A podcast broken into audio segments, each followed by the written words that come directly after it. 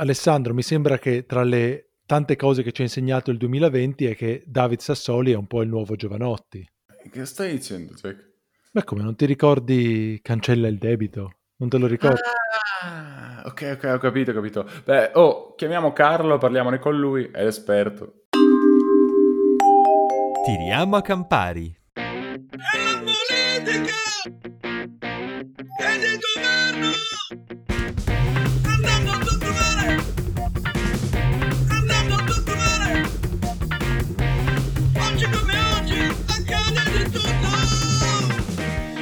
Salve a tutti, nuova puntata di Tiriamo a Campari. Oggi puntata intima, sono infatti con, vabbè, con Giacomo. Ciao, Ciao. Giac. Ciao, ciao. Il nostro esperto di oggi è un altro dei fondatori di Tiriamo a Campari, Carlo Galli. Ciao Carlo, Buonasera, un grande onore. dall'essere dall'altra parte. Eh sì. Carlo si occupa molto del tema di cui parliamo oggi e quindi abbiamo pensato, beh, eh, abbiamo l'intelligenza all'interno dei ranghi e quindi facciamo una chiacchierata fra di noi. Oggi parliamo appunto di un argomento che è stato proprio fino a pochi giorni fa sulle prime pagine di tutti i giornali.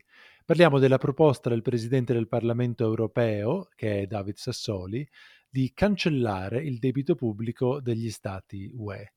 Insomma, proprio una cosuccia da nulla, diciamo. Per Nel- farci gli auguri. Esattamente. Innanzitutto, come sempre facciamo qui a Tiriamo Campari, mettiamo un po' di chiarezza per iniziare. Carlo, aiutaci a inquadrare la vicenda. Ben volentieri. Allora, è tutto nato da una proposta di Sassoli, che è Presidente del Parlamento europeo, che, che ha fatto una specie di apertura eh, dicendo eh, che la cancellazione di- del debito dei, dei paesi dell'Unione Europea da parte della Banca Centrale Europea è un'ipotesi quoto di lavoro interessante da conciliare con il principio cardine della sostenibilità del debito. Eh, è stata un'affermazione un po' generica, però probabilmente un'uscita poco fortunata, che eh, tut- tutti hanno inteso con l'idea che Sassoli suggeriva di, insomma, bisogna cancellare il debito e aiutare eh, gli stati. Poi, poco dopo, il sottosegretario della presidenza del Consiglio italiano, quindi mentre Sassoli parlava, insomma, in termini eh, sotto su un incarico europeo, invece poi Fraccaro, sottosegretario della presidenza del Consiglio italiano, parlava per l'Italia, che diceva che eh, insomma si è un po' collegato dicendo la politica monetaria, cioè la Banca Centrale Europea, dovrebbe supportare le politiche fiscali espansive dei paesi eh, in qualunque modo, eh, incluso anche, cito ancora, cancellando i titoli di Stato acquistati durante la pandemia o rendendoli perpetui, che è una cosa abbastanza simile. Ora, al di là della valutazione nel merito no, delle opportunità o meno, sappiamo, trattative, la, reazione- la- la dichiarazione di Sassoli in primis ha scatenato polemiche su polemiche. Ovviamente la prima delle quali, o meglio, non polemica ma risposta, è stato il fatto che eh, al momento nel quadro normativo attuale questa cosa è impossibile, nel senso che si violerebbe i trattati, in particolare il 123,1 del Trattato di funzionamento dell'Unione Europea che proibisce esplicitamente alle banche centrali di finanziare il deficit statale. Quindi, innanzitutto, è una proposta che richiede una previa modifica ai trattati. Però a noi è incuriosito, quindi vogliamo andarci un po' più in fondo. E la prima domanda, che forse è una domanda scontata, ma che comunque è bene da fare, è di quale debito stiamo parlando, Carlo? Allora sì, questa è un'ottima domanda. Allora, Sassoli, poverino, lui diceva solo parliamo del debito emesso durante la pandemia. Quindi la Banca Centrale Europea, de- dentro uno schema chiamato PEP, Pandemic Emergency Purchase Program, ha comprato dei titoli di Stato dei vari paesi dell'UE per aiutarci, insomma, durante questo periodo dove emettere debito per pagare medici, ospedali era utile. Sassoli dice questo debito, solo questo, eh, cancelliamolo perché eh, potrebbe essere una buona idea. Giusto per chiarire i non addetti, in conseguenza della pandemia, la Banca Centrale Europea ha avviato una politica straordinaria di acquisto dei titoli di Stato e solo di quelli parla Sassoli, se lo abbiamo capito bene, giusto? Sì, sì, Sassoli parla di quelli, però visto che oggi ne parliamo possiamo anche parlare della domanda in generale. Peraltro una curiosità, se vogliamo, di cui eh, ci si di- dimentica spesso quando si affronta questo argomento, è che nel primo contratto di governo Lega eh, Movimento 5 Stelle, la prima bozza, se ricordo bene, eh, includeva una proposta buttata lì un po' di nascosto che la Banca Centrale Europea ci doveva cancellare 200 miliardi o una quantità sostanziosa. Per farci un'idea, Carlo, eh, rispetto alla enorme mole del debito pubblico italiano, Eh, di quanti miliardi di euro stiamo parlando di questo debito PEP? Allora, la quantità di debito comprata dalla Banca Centrale Europea durante la pandemia è, stando alle stime del, di, di, Cottarelli e del suo centro studi, è di 142 miliardi, che sarebbe il 5,5% del debito pubblico italiano, che quindi è un bel po', essendo debito pubblico italiano molto grosso. Come dicevamo prima, questa eventuale cancellazione del debito prevederebbe una modifica dei trattati, quindi non si può fare senza un, una previa modifica dei trattati, ma anche ammesso che questo possa succedere, tecnicamente questa cancellazione del debito si può fare, cioè esattamente che cosa intende Sassoli parlando di cancellazione? Allora, sì, eh, come, detto, come, avete detto giustamente entrambi, in, tecnicamente eh, non si può fare perché i trattati dicono che la banca centrale non può stampare moneta e, e donarla ai paesi in cambio di niente. Ok, questo è, si chiama monetary financing in inglese, quello che si faceva una volta mm, negli anni 70, che vorrebbe dire in un mondo semplice che la banca centrale stampa moneta e ci paga gli stipendi dei dottori, diciamo. E non è vietato, si può, cioè, vuole, nel senso si potrebbe fare, però i trattati dicono che la Banca Centrale Europea non lo può fare, quindi tecnicamente eh, sarebbe vietato. Quindi un, uno dei punti importanti di questa discussione no, abbiamo detto, stiamo parlando di cancellazione del debito pubblico da parte della BCE, non di cancellazione del debito pubblico da parte dei privati, questa è una cosa che volevo aggiungere perché quello è il default, è un altro paio di mani che eh, ne parleremo probabilmente per l'Italia purtroppo in futuro, ma in altra sede. Cancellazione da parte de, di, di organismi pubblici si potrebbe fare, però al momento si tratterebbe di cambiare i trattati, quindi un po' quello che bisognerebbe dire è che non è necessaria, cioè non è una follia parlare di questa domanda, però va parlato nel giusto contesto, quindi bisognerebbe avere una discussione politica su dire vogliamo cambiare il trattato della BCE perché vogliamo che la BCE paghi direttamente gli ospedali di tutti i paesi emettendo moneta, ok? Questo non è necessariamente una follia, molti economisti pensano che lo sia, io anche, però dal punto di vista intellettuale possiamo discuterne dire cancelliamo il debito perché, perché sì, perché ah, c'è il Covid, aiuto, e facciamo un piccolo ritocchino ai bilanci così i paesi stanno più comodi, dentro il quadro istituzionale attuale è una cosa che non si può fare, quindi è un po' una proposta che lascia il tempo che trova perché semplicemente le regole dicono di no. Puoi cambiare le regole, ok, però è una discussione più ampia, più complessa e che va affrontata giuste, eh, nei giusti luoghi. Quando però parliamo di cancellare, cosa vuol dire? Cioè, tiriamo una linea eh sì, ah, cosa vuol dire cancellare? Allora, immaginate eh, la Banca Centrale Europea, la Banca Centrale in generale, la si, la si può pensare come una, una banca privata, se volete, un'azienda che emette debito l'azienda emette debito, no? la gelateria prende, prende dei soldi a prestito. In questo caso la banca centrale emette del debito che per la banca centrale è moneta, questo è un concetto un po' complesso, però immaginate semplicemente che tu emetti del debito con scritto ti devo dei soldi, se sei la banca centrale emetti degli euro, è la stessa cosa. E con questo debito compri delle cose e, e hai come tutte le aziende un capitale proprio, che è la differenza tra l'attivo e il passivo. E, e quindi cosa succede? Se tu sei una banca, dai dei mutui No, dai un mutuo al papà di Alessandro Boin, metti tra gli attivi che hai un credito verso suo padre, tra i passivi, tra i passivi metti il conto corrente del, del signor Boin, che adesso ha un conto corrente presso di te, ha del cash che può spendere, e poi hai tu un tuo capitale tuo di banca che avevi dall'inizio, eccetera. Se a un certo punto il signor Boin viene da te e ti dice, oh, cancellami il debito, dai che non c'è voglia di pagare, e tu gli dici, ok, allora devi tirare una riga sull'attivo, no? E prima avevi, non lo so, 100 di attivo, 80 di passivo, 20 di capitale, ora non hai più attivo perché hai perso tutti i soldi che hai investito perché hai fatto un investimento sbagliato, diciamo, e questo è equivalente a dire cancello il debito ai paesi perché sembra un atto di generosità, però da un punto di vista bancario è una perdita, no? Una perdita grossa. E, e, quindi eh, tu devi dire, ok, il mio capitale proprio della mia azienda, in questo caso banca centrale, eh, crolla e va giù può andare giù e rimanere positivo, può andare giù e rimanere negativo, ok? Che è la stessa cosa di un'azienda che fa molte perdite. Nel mondo privato, se un'azienda fa molte perdite, gli azionisti o i creditori o i lavoratori, insomma, la gente dice ok, però te non stai andando a fondo, facciamo una procedura di bancarotta, ci paghi quello che puoi e poi vai, a cagare perché non c'hai più soldi. Con la banca centrale questa procedura di bancarotta non si può fare, cioè è una cosa un po' più complessa e questo, essenzialmente questa differenza è, è ciò che rende mistico è un po' misterioso il ruolo delle banche centrali, un sacco di gente dice sempre ah ma la banca può sempre stampare moneta, allora può fare quello che vuole. Il signoraggio.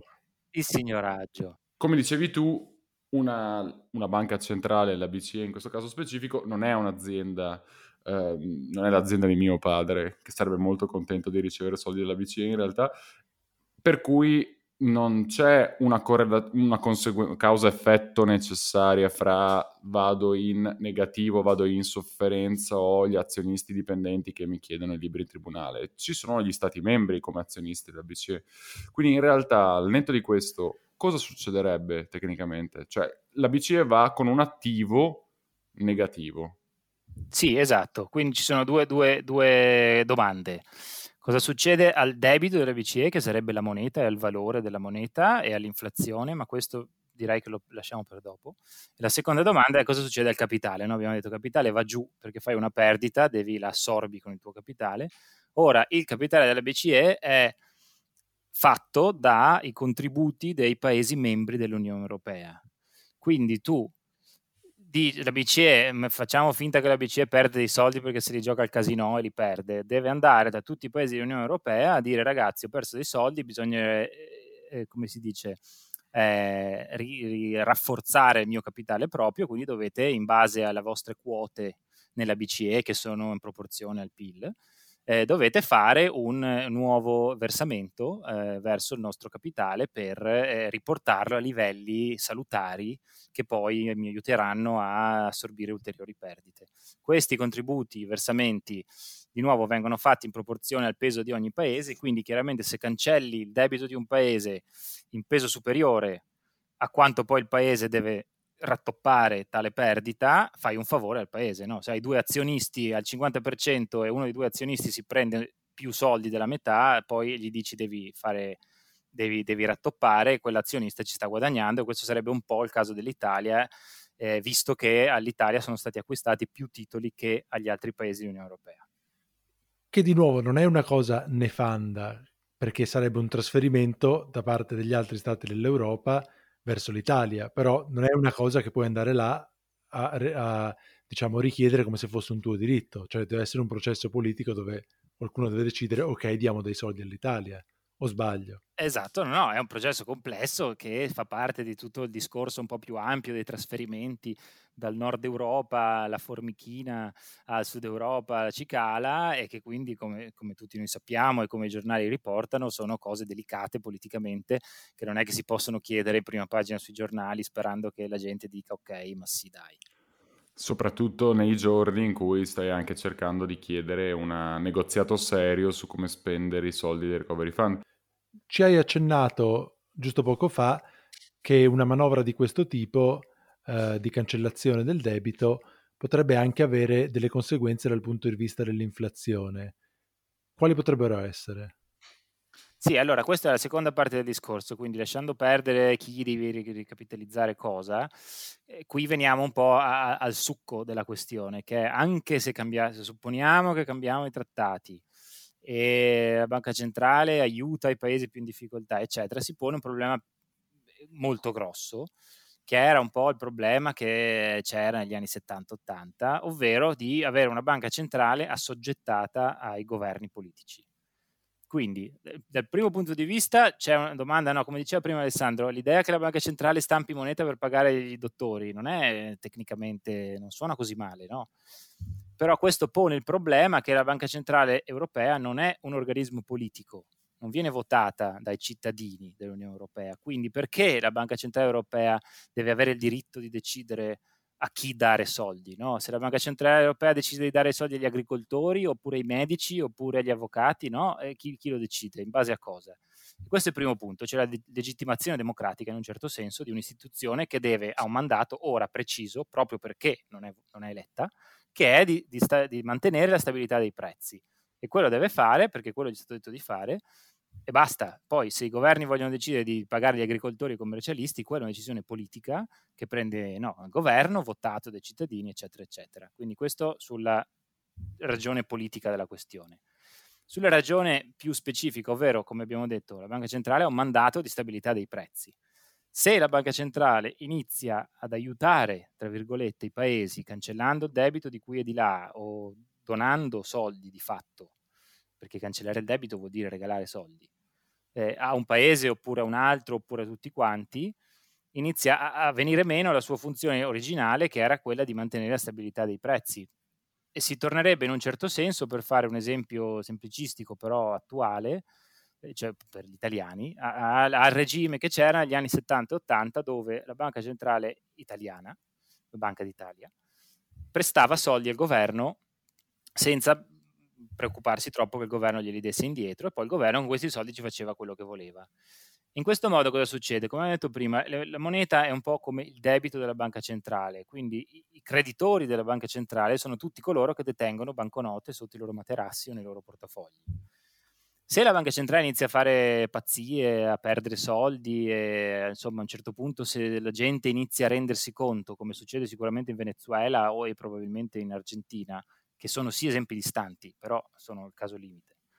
La gente inizia a dire, ok, ma questi qua, insomma, questi soldi qua non varranno più una cippa in futuro perché la banca centrale si comporta in maniera casuale o comunque in maniera pericolosa, allora la gente non vorrà più tenere, detenere denaro e quindi il valore reale de- de- delle banconote, no, dell'euro, sprofonderebbe, che vuol dire ci sarebbe molta inflazione, perché se la gente non vuole tenere moneta, la moneta potete pensarci come se fosse un'azione, no? Se nessuno la vuole, il, il, suo valore deve scendere, che vuol dire che l'inflazione sale, nessuno la vuole, quindi eh, tutto un tratto per comprare un chilo di pane non servono più 3 euro, ma ne servono 40 perché nessuno vuole tenere moneta. Quindi questo sarebbe una diretta conseguenza della banca centrale che si mette a speculare, tra virgolette, a fare perdite, eccetera, e ovviamente sarebbe una tragedia dal punto di vista del mandato della banca centrale che è esattamente quello di garantire la stabilità dei prezzi. Quindi la banca centrale facendo così verrebbe meno alla sua unica funzione che è il suo mandato. Quindi vogliamo cambiare il mandato, parliamone, è complicato, però parliamone. Però se vogliamo tenere questo mandato non è compatibile chiedere alla banca centrale di tenere i prezzi stabili e allo stesso tempo di fare cose un po' così eh, come capita per aiutare i paesi. Ma facendoti la domanda all'uomo della strada, allora immagino che avere un euro che vale un po' meno no, o che, comunque non ne sia più una cosa così sicura e forte potrebbe crearmi un problema. Però sono discorsi abbastanza distanti, abbastanza astratti. Soprattutto io sono dell'88, credo che qua più o meno siamo tutti di quell'epoca, quindi l'inflazione alta non l'ho mai vista si dice tra l'altro no, anche che l'inflazione sia una tassa sui poveri, cioè, anche per dare un senso poi pratico alla cosa, quale sarebbe il problema? Perché io vedo un problema grande, ma poi la mia quotidianità...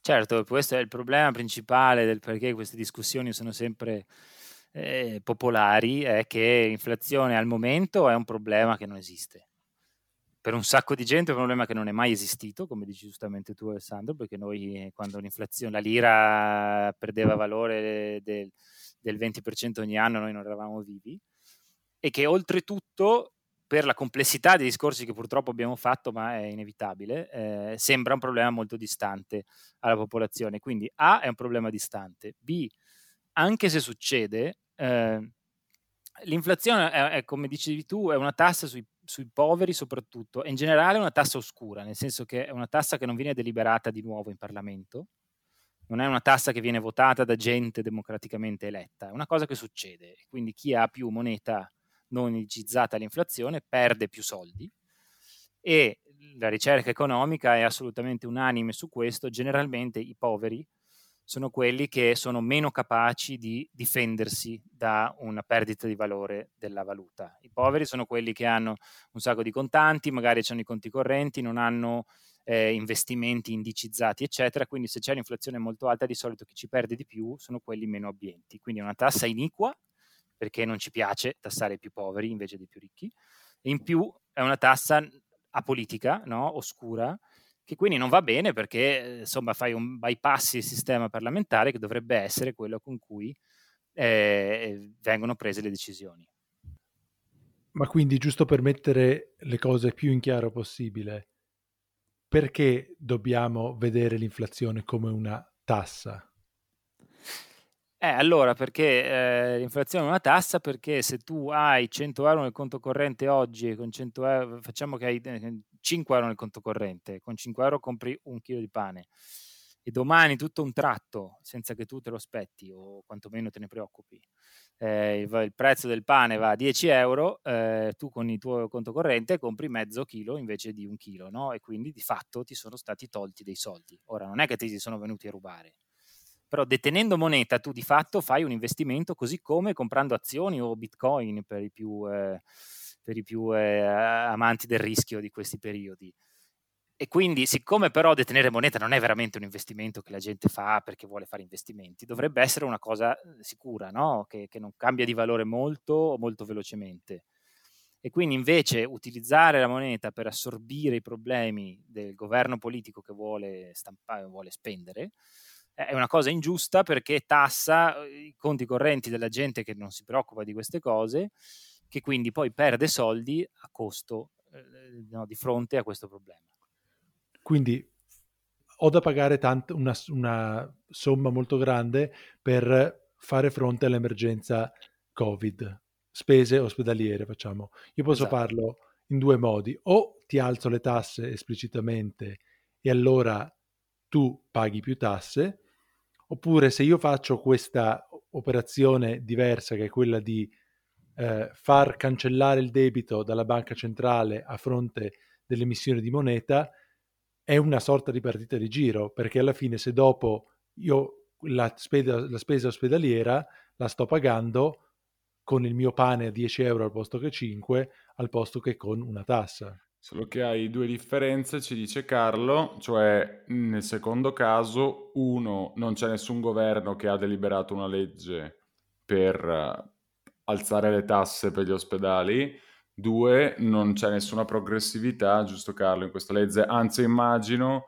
per mettere una cosa, che se io sono un super top ricco che ha un buon consulente finanziario, io dall'Argentina dal Venezuela i miei risparmi me li porto anche dall'altra parte. Sì, e poi soprattutto mia, il peso del pane sul, su quello che io consumo normalmente sarà molto basso se io sono un miliardario.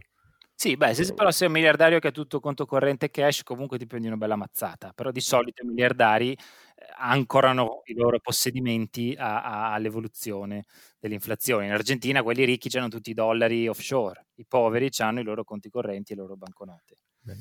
Però sì, come hai detto tu Giacomo, è esattamente così, è una partita di giro. Ora, il fatto che ci sia la Banca Centrale Europea a tanti paesi lo rende particolarmente complesso questa partita di giro, perché c'è l'unione, i trasferimenti, le quote di ogni paese, eccetera. Se avessimo la lira sarebbe più semplice, ma il concetto è lo stesso, il governo deve ripagare dei soldi alla BCE a cui deve dei soldi. La BCE gli potrebbe dire, ah, non ci devi più pagare tranquillo, e allora con quei soldi là che invece dai alla BCE ci compri gli ospedali. Però questo indebolisce la BCE, indebolisce la moneta, genera inflazione.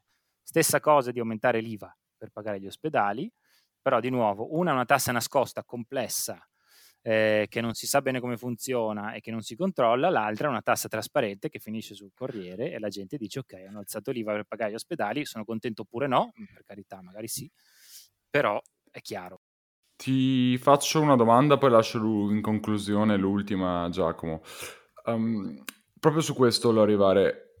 E immaginiamo al di là di tutto, senza snaturare il ruolo della BCE, senza, vabbè, immaginiamo anche di violare i trattati, perché politicamente si decide che è il caso, no? una situazione strana.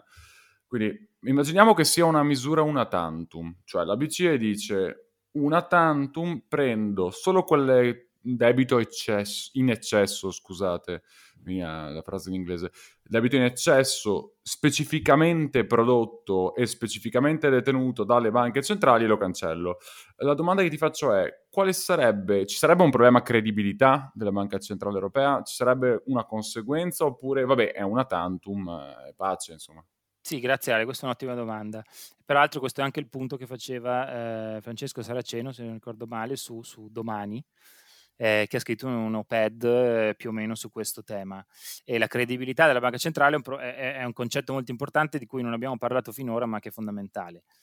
Allora, uno, l'idea anche del fatto che la banca centrale non dovrebbe fare queste cose è che l'inflazione, cioè le aspettative sul valore futuro della moneta, sono una cosa molto fragile Quindi è molto importante che ci sia fiducia nell'organismo deputato a mantenere stabile il valore della moneta, la banca centrale. Quindi noi vogliamo, l'idea, il motivo per cui la banca centrale è indipendente è per mantenere la propria indipendenza e soprattutto la propria credibilità, per non essere mai soggetta alle volubili intenzioni del politico di destra di sinistra o di centro. Quindi è per questo che in teoria i trattati anche ovviamente dicono che questo non si può fare, questo è il motivo. Ora uno potrebbe dire, come hai detto tu, ah ok, però sai, magari la banca centrale decide di sua spontanea volontà, senza pressioni politiche, solo per una volta, detto anticipatamente, di cancellare un po' di debito perché questo ha effetti positivi sull'economia. No? E questa, eh, insomma, potremmo tutti concordare che sia una buona idea. Ora, questo ha, ha, un beneficio chiaro che è di liberare risorse per i governi che poi magari le possono spendere come gli pare, però ha un costo che è di fa vedere che quindi la banca centrale potrebbe no, eh, fare cose di punto in bianco al di fuori dei suoi trattati. Quindi con, hai un beneficio chiaro, immediato, semplice e un costo molto più difficile da valutare, che è quello di far vedere che la banca centrale un po' in un certo senso ha perso la sua indipendenza o comunque ha, ha deciso di eh, andare in deroga al proprio mandato e questo è una cosa che è molto difficile, come ho detto, da valutare perché potrebbe avere conseguenze sai, che non possiamo calcolare, perché se fa vedere che una volta è andata un po' di matto o si è comportata in maniera imprevedibile, allora poi magari no, eh, tutti inizieranno a pensare che imprevedibile lo sarà sempre perché quindi lo puoi fare ogni volta. È l'azzardo morale che voi economisti amate spesso è l'azzardo morale, sì, anche perché se la banca centrale fa vedere che al momento giusto potrebbe aiutare i paesi in difficoltà, allora ogni paese dirà, beh, io intanto prendo prestito, perché poi tanto se sono in difficoltà, la banca centrale, magari di sua spontanea volontà, però mi aiuterà, perché l'ha fatto una volta, perché no? E quindi questo ci mette in un territorio molto molto pericoloso eh, in cui, eh, insomma, almeno io penso che non dovremmo spingerci perché è complesso. Alcuni potrebbero pensare che lo potremmo fare, non lo so, la mia opinione è che non è una buona idea, però sì, quindi il valore dell'istituzione è importante ed è una cosa di cui dovremmo preoccuparci. Da uomo della strada, questo ragionamento che hai appena fatto mi ricorda un po' la storia dei famosi condoni che abbiamo avuto in Italia, che quando tu setti le aspettative su il condono più o meno storicamente viene fatto ogni tot anni, eh, io mi chiedo, ma li, quando, dove li metto questi soldi? Eh, magari, eh, magari, aspettiamo il prossimo condono. Eh, in questo senso le aspettative contano eh, in economia. Eh sì, è lo stesso. Come le dimensioni. Esattamente. Sempre. No, a me sembra, adesso voglio fare di nuovo l'uomo della strada, a me sembra che queste proposte di questo tipo mi sembrano sempre un po' delle soluzioni semplici a problemi che sono molto complessi. Quindi noi come italiani andiamo a battere i famosi pugni sul tavolo in Europa eh, con queste cose che però poi se, quando uno guarda un attimo attentamente eh, e parla con delle persone che ne capiscono qualcosa, sembrano un po' delle butad, per non dire delle butanad. Sì, anche perché per concludere, e magari non scendiamo in questo perché è troppo tecnico, ma insomma, Carlo potrebbe dire fidatevi, um, non è neanche detto che poi proprio l'atto di cancellare il debito, anche se sembrerebbe così scontato, sia effettivamente conveniente per tutti i Paesi membri, perché con un sistema di tassi così bassi o addirittura negativi, no Carlo, se qualcuno mi dà un tasso negativo e quindi mi dà soldi, cancellarlo perché dovrei, se la banca mi paga dei soldi, onestamente non lo cancello. Sì, la cosa, appunto, rimanendo su generale, la cosa interessante è che in questo momento i tassi sono talmente bassi, i tassi di interesse per tutti, anche i mutui, eh, che non c'è veramente bisogno di preoccuparsi del debito al momento. L'unico paese che veramente ha le pezze al culo, purtroppo, siamo noi e quindi giustamente, come diceva Giacomo, eh, vengono fuori queste domande che sono sempre un tentativo di risolvere velocemente un problema gigantesco come quello del debito che se invece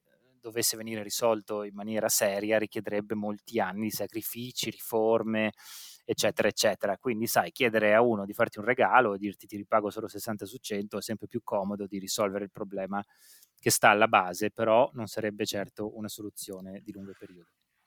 E come al solito, essendo un argomento complesso e difficile, essendo trattato in modo molto semplice, noi tiriamo campari e ci siamo voluti entrare e discuterne. Grazie a tutti, quindi. Allora, grazie Jack, Grazie a te.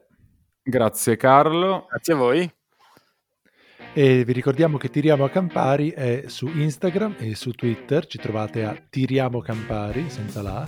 Invece via mail ci trovate a tiriamoacamparipodcast@gmail.com.